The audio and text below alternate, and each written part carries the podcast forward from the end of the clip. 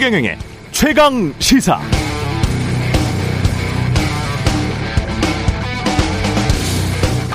이재명, 송영길 더불어민주당 후보가 내놓은 김포공항을 인천공항으로 이전 통합하자는 공약은 사실은 수도권 서부 대개발 협약서 중 일부 내용, 그 중에 하나입니다. 수도권 서부를 개발해서 이쪽도 강남 판교처럼 개발하자. 아파트 공급도 많이 하고 GTX도 다 연장하면 다 좋은 것 아니냐, 이런 주장이죠. 서울시장 후보로 나선 송영길 후보는 일찌감치 1주택자 종부세 사실상 폐지하자, 무주택 실수요자 LTV 90%까지 확대하자, 30년 이상 재건축 아파트의 안전진단 전면 폐지, 공급정책을 강력하게 주장하고 있고요. 이렇게 종합을 해보면 개발, 감세, 공급 위주의 건설 부동산 정책, 이게 원래 국민의힘 전매 특허처럼 인식됐었는데 지난 대선 때부터죠. 두 당이 이제 비슷하게 가고 있습니다. 국민의힘도 개발 감세, 민간주대 공급을 주장하고 있죠.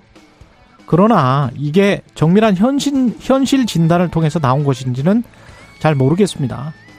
미국 주택시장 아직도 가격이 올라가고는 있지만 매매가 줄어들고 있고요.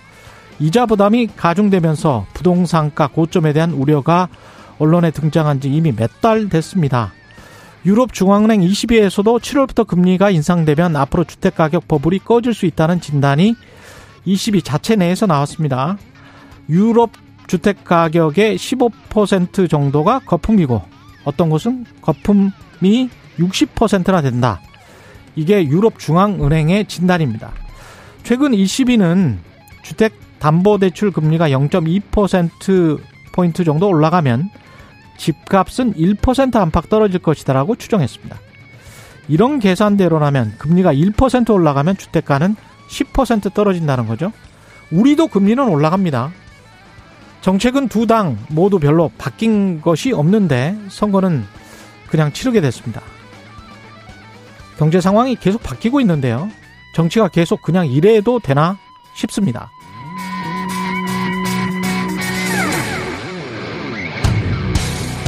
네, 안녕하십니까. 5월 31일 세상에 이익이 되는 방송 최경령의 최강시사 출발합니다. 저는 KBS 최경령 기자고요. 최경령의 최강시사 유튜브에 검색하시면 실시간 방송 보실 수 있습니다. 문자 참여는 짧은 문자 50원, 긴 문자 100원이 드는 샵 9730, 무료인 콩 어플 또는 유튜브 의견 보내주시기 바랍니다. 오늘 인터뷰 더불어민주당 윤호중 공동 비대위원장 만나보고요. 새 정부의 주택 공급 대책과 관련해서 명지대학교 부동산학과 권대중 교수와 짚어보겠습니다.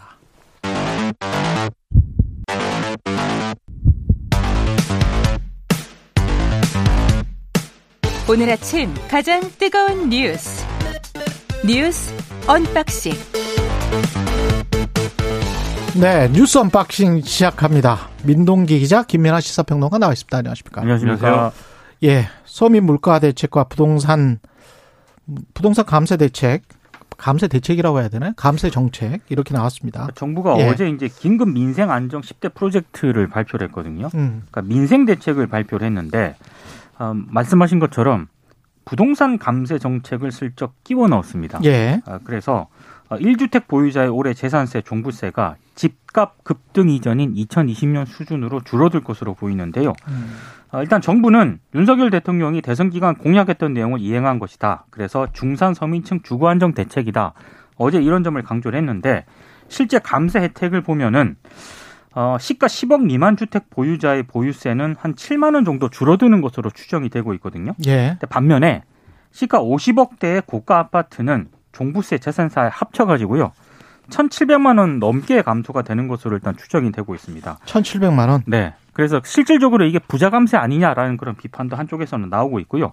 이외에도 공시가격 현실화 계획도 원점에서 재검토하기로 했고, 일시적으로 2주택자가 취득세 중과 배제를 받기 위한 요건이 있지 않습니까? 예. 원래 주택 한 채를 1년 이내에 처분해야 된다라고 했었는데 이 처분 기한도 2년으로 늘렸습니다. 물론 이제 서민 대책도 포함을 시켰습니다. 이를테면 수입 품목 14개 관세를 올해 연말까지 확대 인하하는 방안이라든가, 가공식품의 부가가치세를 내년까지 면제해서 가격 인하를 유도하겠다, 올해 2학기 학자금 대출금리를 1학기 수준으로 동결을 하겠다, 뭐 승용차 구매 때 부담하는 개별 소비세 30%를 감면하는 이런 조처, 올해 말까지 6개월 연장을 하겠다. 이런 내용도 포함이 됐는데 실질적으로는 네, 부자 감세다. 여기에 초점이 맞춰진 것 아니냐라는 지적도 나오고 있습니다. 그러니까 분명히 이제 긴급 민생 안정 대책인 것인데 예. 이게 지금 상황에서 민생 안정을 해야 되는 필요성은 분명히 있어 보입니다. 왜냐하면 어쨌든 앞에 오프닝에서도 말씀해 주셨듯이 금리 인상기가 이제 오는 거고 그리고 그냥 오는 게 아니고 고물가 상황하고 같이 오는 거잖아요. 그렇죠. 그러니까 고물가 때문에 금리를 그렇죠. 지금 인상을 하는 거죠. 그렇죠. 예.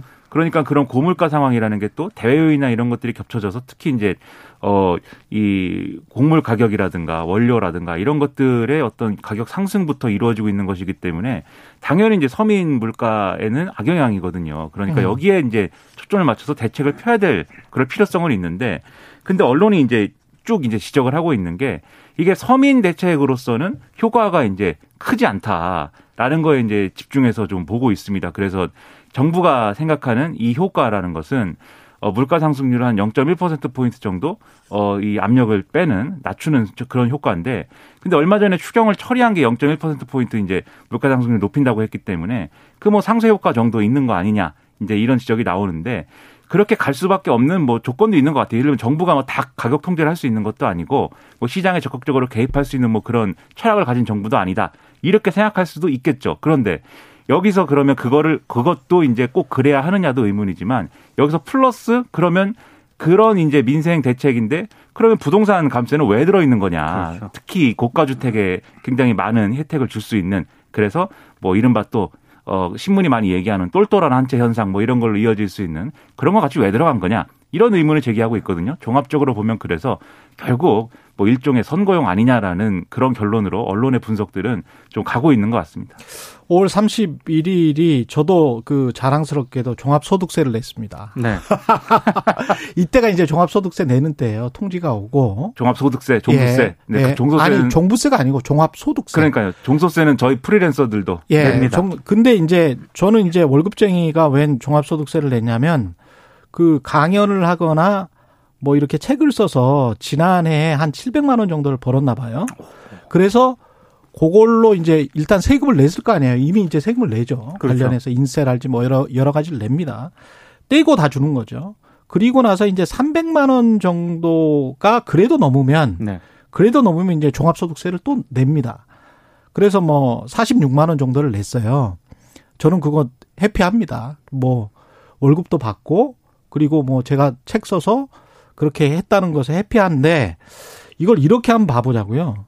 그 뭐 특정 뭐 제네시스, 뭐 그랜저 그런 고급차가 아니라도 일반 중형차 정도의 수준도 지금 한 50만 원 정도 재산세 내잖아요. 냅니다. 예. 그렇죠? 제네시스 정도면 한 100만 원 정도 내고.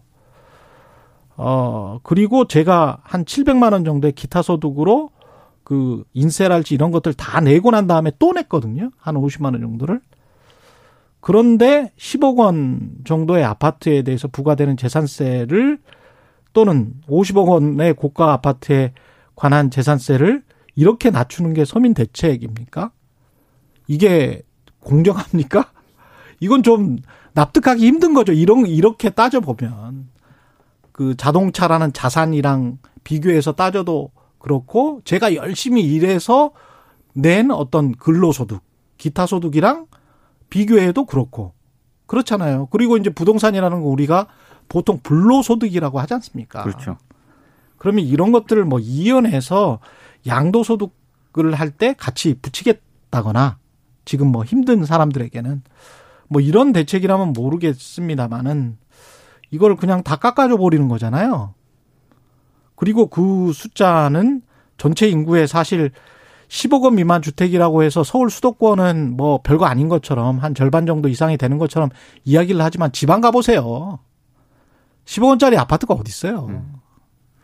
그렇죠. 그리고 이제 예. 말씀하신 대로 이런 건 있어요. 그러니까 이 아파트 가격이 많이 올랐기 때문에 그래서 그런 어떤 사각지대는 있을 수 있다고 저는 생각합니다. 그리고 있을 것이고 이게 사각지대라는 게 예를 들면 여러 가지로 세금 1주택자거나 일시적 2주택자들에 대해서 이제 이 재산세라든가 보유세를 상당 부분 이제 경감해 주거나 이런 대책들을 많이 했잖아요. 근데 그럼에도 불구하고 어쨌든 세부담이 있는 가구가 있을 수 있죠. 그래서 그런 가구들에 대해서 예를 들면 이 세부담을 줄여준다든지 이런 거는 제가 볼 때는 필요한 일일 수도 있겠다 싶은데 물론 저는 이 자산 가격에 대해서는 더 많은 세금을 이제 걷어야 된다고 본인은 생각하지만 어쨌든 뉴스를 전달하는 입장에서는 그런 대책은 필요하겠다. 이 민생 대책이니까.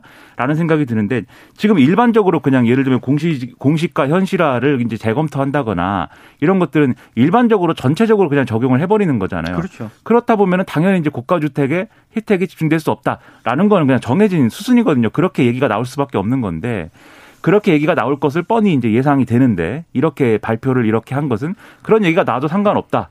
또는 뒤집어 얘기하면은 그런 얘기도 좀 나왔으면 좋겠다라는 거 아니냐. 이런 시각이 있을 수밖에 없는 겁니다. 언론이 그래서 이제 이런 부분에 대해 비판적인 것이기 때문에 이런 부분들은 조세정의라든가 이런 것도 이제 중요하지만 이 민생대책이라는 거의 의미가 애초에 뭐였느냐에 대해서 정확한 설명과 또 설득이 있어야 될 것 같아요. 그리고 우리가 불평등 완화를 이야기를 할 때 소득 불평등보다는 자산 불평등으로 인한 불평등이 훨씬 더 심화됐다. 지난 수십 년간. 그 이야기는 다 지금 동의하는 거 아니에요. 그렇죠. 모든 경제학자들이. 근데 그리고 또 한 가지 제가 말씀드릴 게 한 가지 있는데 최근에 이코노미스트에서 식료품 가격, 음식 가격의 인플레이션 때문에 물가 상승 때문에 실질 소득이 감소할 수 있는 나라들 그러니까 그 취약성이 있는 나라들을 세계 지도를 놓고 쭉 했어요. 그래서 파란 쪽은 괜찮은 나라들이에요. 굉장히 독립적인 음식과 식료품에 있어서는 북미 쪽에 있는 나라들이죠.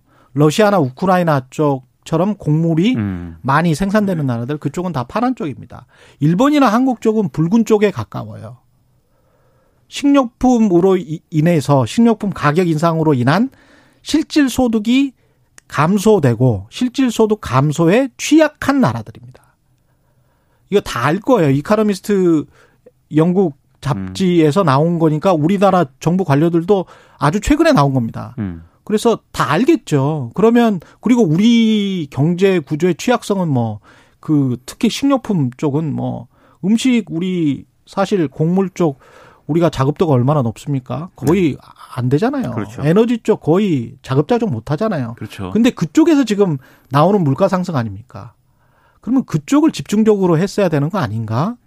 그리고 그게 사실은 중산층과 서민층 이하에서 가장 큰 타격을 받는다. 미국의 연구 결과는 그쪽 서민층 이하, 소득이 낮은 사람들, 차상위계층 이쪽이 한 70% 정도 더 타격을 받는다. 연구 결과들도 굉장히 많습니다. 그렇죠. 예.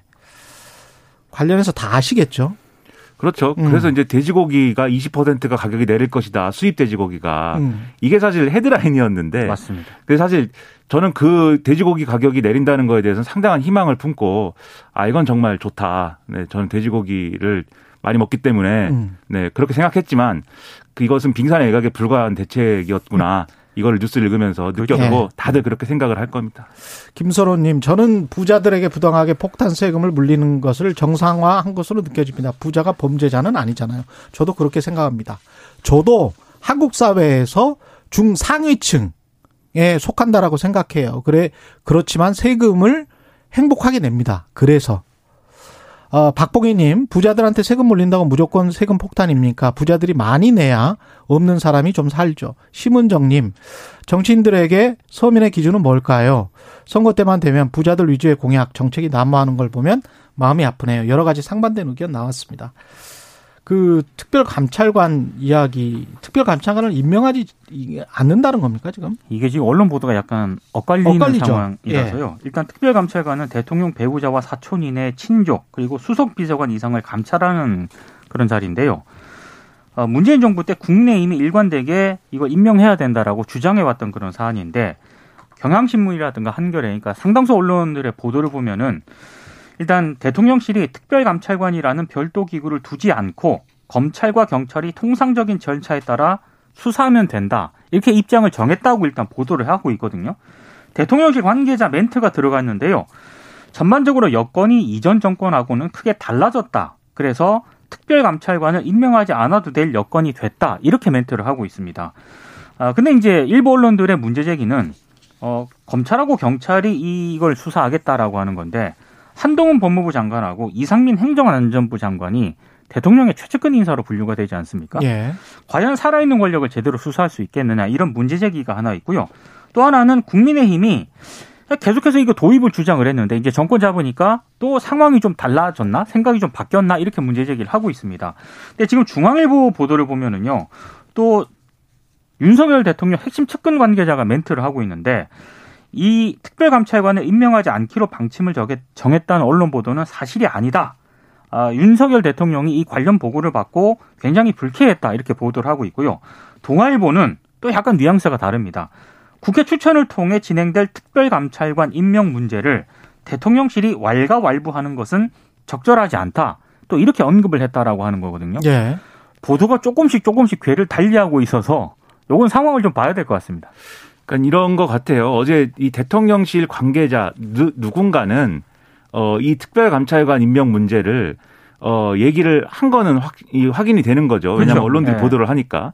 뭐라고 얘기를 한 것이냐면 애초에 특별감찰관제라는 거는 민정수석 비서관 견제용 아니냐 쉽게 얘기하면은 민정수석 밑에 그 사실상 이제 검경의 어떤 주요 라인이나 이런 것들이 막 종속돼 있을 때 그렇게 될 때 수사에 민정수석이 개입을 해가지고 특별감찰 이 측근 수사나 이 대통령 가족 신인척 수사를 못하게 하는 경우가 많으니 그가 견제하기 위해서 특별감찰관제를 두자라는 게 애초에 취지였는데 윤석열 정부는 이 민정수석실을 없앴다. 그러니까 특별감찰관도 사실 임명할 필요가 없을 수 있고 그렇게 되면은 검경이 그냥 자연스럽게 수사를 하면 되는 거 아니겠느냐. 누군가는 이렇게 얘기를 한 거예요. 근데 지금 쭉 말씀을 해주셨듯이 이게 결론적으로 얘기해서 첫째로 그러면 결국은 한동훈 장관 문제로 이 불똥이 튀거든요. 예. 한동훈 이 청와대 과거의 청와대의 민정수석실을 한동훈 법무부 장관 체제로 그대로 옮겨놓은 거 아니냐라는 비판이 있어 왔고 그리고 특히 이제 한동훈 장관이 지금 뭐 검찰총장이 언제 뽑을지도 모르는데 이 검찰총장 추천위도 구성이 안 된 그런 상황인데 어쨌든 검찰 인사 쭉 하면서 이른바 윤석열 사단의 약진 뭐 이렇게 기사가 나온 상황에서 대통령이 검찰에 대한 어떤 직할 체제를 만든 거 아니냐라는 비판도 있는데 그런 상황에서 이제 친인척 비리나 측근 비리 이런 것들을 검경이 수사를 잘할 수 있겠느냐에 대해서는 큰 의문이 있다라는 얘기로 이제 불똥이 튀는 거고요. 예. 또 하나는 내로남불이 있어요. 또 내로남불은 뭐냐면 문재인 정권에서도 특별감찰관을 임명 안 했지 않습니까? 이것 저 같은 사람들 막 비판하고 그랬거든요. 왜 임명 안 하냐. 그렇죠. 근데 그때 문재인 정부가 했던 두 가지 얘기는 첫째는 국회가 추천을 하는데 어려움을 겪고 있다. 근데 그건 이제 여당의 책임도 당시 여당 더불어민주당의 책임도 있었던 거니까 그 부분도 그렇고 근데 두 번째는 뭐냐면 공수처를 설치를 하게 되기 맞아요. 때문에 공수처를 설치하면은 굳이 특별감찰관이 또 필요 없다라고 얘기를 했거든요. 근데 이게 논리적인 구조가 지금 민정수석실을 폐지하기 때문에 특별감찰관 필요 없다는 얘기랑 거의 비슷한 얘기예요. 근데 그때 야당이었던 국민의힘은 특별감찰관 임명 안 한 거는 다 정권의 어떤 수사를 막기 위한 거고 이렇게 굉장히 크게 비판을 했고 문재인 대통령 임기 내내 이걸 공격을 했거든요. 그럼 여기에 대해서 그럼 이게 내로남불 아니냐. 또 언론이 이제 얘기를 이렇게 하고 있는 것이기 그렇죠. 때문에 예. 이 문제는 특별감찰관을 임명하는 걸로 빨리 정리를 하는 게 좋겠다라는 판단을 대통령실이 한 게 아닌가 싶습니다. 예, 민주당 갈등은 일단 봉합 국면인 것 같고요. 봉합 국면이긴 한데요. 예. 왜냐하면 어제 이재명 총괄선대위원장하고 윤호중, 박지원 공동비상대책위원장이 세 명이서 일단 만나가지고 일종의 합동뉴스에 비슷한 걸 했습니다. 그래서 민주당에 대한 지지를 호소를 했고요. 세 사람이 손을 한 대 포갠 뒤에 손을 맞잡고 사진을 찍으면서 우리는 원팀이다 이렇게 외쳤거든요. 상당 부분 이제 봉합을 한 것으로 언론들도 해석을 하고 있는데 문제는 이제 선거가 끝난 뒤에 제기됐던 그런 문제들이 있지 않습니까? 이를테면 뭐 586 정치인의 용태가 필요하다라든가 예. 아니면 팬덤 정치의 폐해라든가 이런 문제를 박지원 위원장이 제기를 했는데 이 문제와 관련해서는 여전히 지금 이견들이 상당히 좀 민주당 내부에서 나타나고 있거든요. 뭐 선거 끝나고도 뭐 계속될 것 같아요. 그렇습니다. 그렇죠. 예. 근데 박지원 위원장의 생각은 뭐 이런 건 것 같아요. 이게 지난 대선에서 박지원 위원장이 2030 젊은 여성들의 어떤 표심을 끌어오는데 역할을 했다라는 게 있지 않습니까? 그러니까 그런 효과를 조금 이제 노리는 측면도 있는 것 같아요. 그래서 민주당이 그분들의 성에 좀 차지 않는 부분이 있는데 예. 그런 것들을 내가 바꿀 테니까 나를 믿고 이 지지해 달라라는 메시지를 또 페이스북에 올린 거거든요. 근데 이제 그런 전략이 잘 작동하려면 지도부가 전반적으로 그런 방향으로 가는 그런 모습이 좀 전제가 됐어야 되는데 그렇죠. 이번에 박지원 위원장만 이렇게 얘기하고 나머지는 이렇게 뭐 좀 충돌하는 듯한 뭐 이런 모습이어서 이 효과가 그렇게까지 크지는 않을 것 같고 여러모로 민주당이 선거 전략에 대해서 다시 판단을 해볼 필요가 있는 것 같고 뭐 이후에도 내일이네요. 예. 그러니까 이번 선거 전략을 어떻게 한 거냐에 대해서는 명확한 평가가 필요하죠. 이제 예. 그런 부분부터 시작해서 전당대회까지 가는 길이 상당히 이제 험난해지겠다 이런 생각을 들게 하는 장면인 것이죠. 경기도지사 선거 앞두고 선관위가 김은혜 후보 재산 16억 축소 신고를 확인을 했습니다. 그러니까 이게 사실로 인정을 한 건데요. 허위 사실 등에 대한 이의제기 결정을 선관위가 어제 공고를 했습니다. 그렇죠. 구체적으로 내용을 보면은요, 예. 김은혜 후보자의 재산 신고 내역 가운데 건물 배우자 빌 등에 대한 가액이 14억 9,408만 8천 원을 과소 신고해서 사실에 부합하지 않는다라고 일단 밝혔고요. 14억 9천만 원을 과소 신고했다? 네. 예. 이 액수가 좀 큽니다. 예, 크네요. 그리고 배우자의 빌딩 가액을 173억 6,194만 3천 원으로 기재해야 하는데 김은혜 후보 쪽에서 158억 6,785만 5천 원으로 또 이제 과소 신고했다는 그런 내용이고요. 예. 또 하나가 있는 게 배우자의 증권 가액이 있거든요. 예. 9억 6,034만 5천 원으로 기재했어야 했는데 계좌 일부를 누락을 해서 8억 3,665만 5천 원으로 신고를 했다는 겁니다. 그러니까 이 차액은 1억 2,369만 원이거든요. 이것도 역시 과소 신고했다고 판단을 했고 그리고 지난 23일 경기도 선거방송토론위원회가 주관한 후보 토론회에서 김은혜 후보자가 배우자의 건물에 대한 공유 지분을 4분의 1이 아니고 8분의 1이라고 이렇게 발언을 한 게 있거든요. 그렇죠. 이 부분에 대해서도 사실과 다르게 발언했다라고 선관위가 밝혔습니다. 그래서 선관위가 이걸 이제 각 투표하는 데 있지 않습니까? 내일 붙이죠. 다 붙이게 되어 있습니다. 예. 각 투표소마다. 그렇죠. 네. 이 선거에 좀 영향을 주겠네요. 근데 저 처음에 이제 16억을 축소 신고했다라고 그래가지고 예. 처음에는 어떻게 16억이나 이걸 축소해서 신고하지라고 생각을 했는데 그래서 이 기사 내용을 보고 나서는 그 축소 신고가 잘못된 거에 대한 분노보다는 상대적 박탈감이 더 크게 느껴졌습니다. 그럼 원래 이 김은혜 네. 후보가 재산이 많다는 걸 알고 있었기 때문에 그럼요. 재산 총액이 너무 크다 보니까 이게 신고가 잘못된 것도 막 16억씩 잘못 신고가 되고 뭐 이렇게 됐는데 김은혜 후보는 지금 뭐 실무진의 착오다라고 해명을 하고 있습니다. 예. 그래서 앞으로 더 만전을 기하도록 하겠다라고 했는데 근데 이게 조금 그 앞서 몇 가지 사례가 있거든요. 그러니까 비슷한 사례들이 있죠. 공정택 서울 교육감 같은 경우에도 예. 나중에 이게 당선 무효용 이게 됐었고요. 그렇죠. 그리고 뭐 민주당의 이규민 의원 같은 경우에도 허위사실 공표 때문에 결국에는 이게 의원직 상실형을 받았거든요. 대법원에서.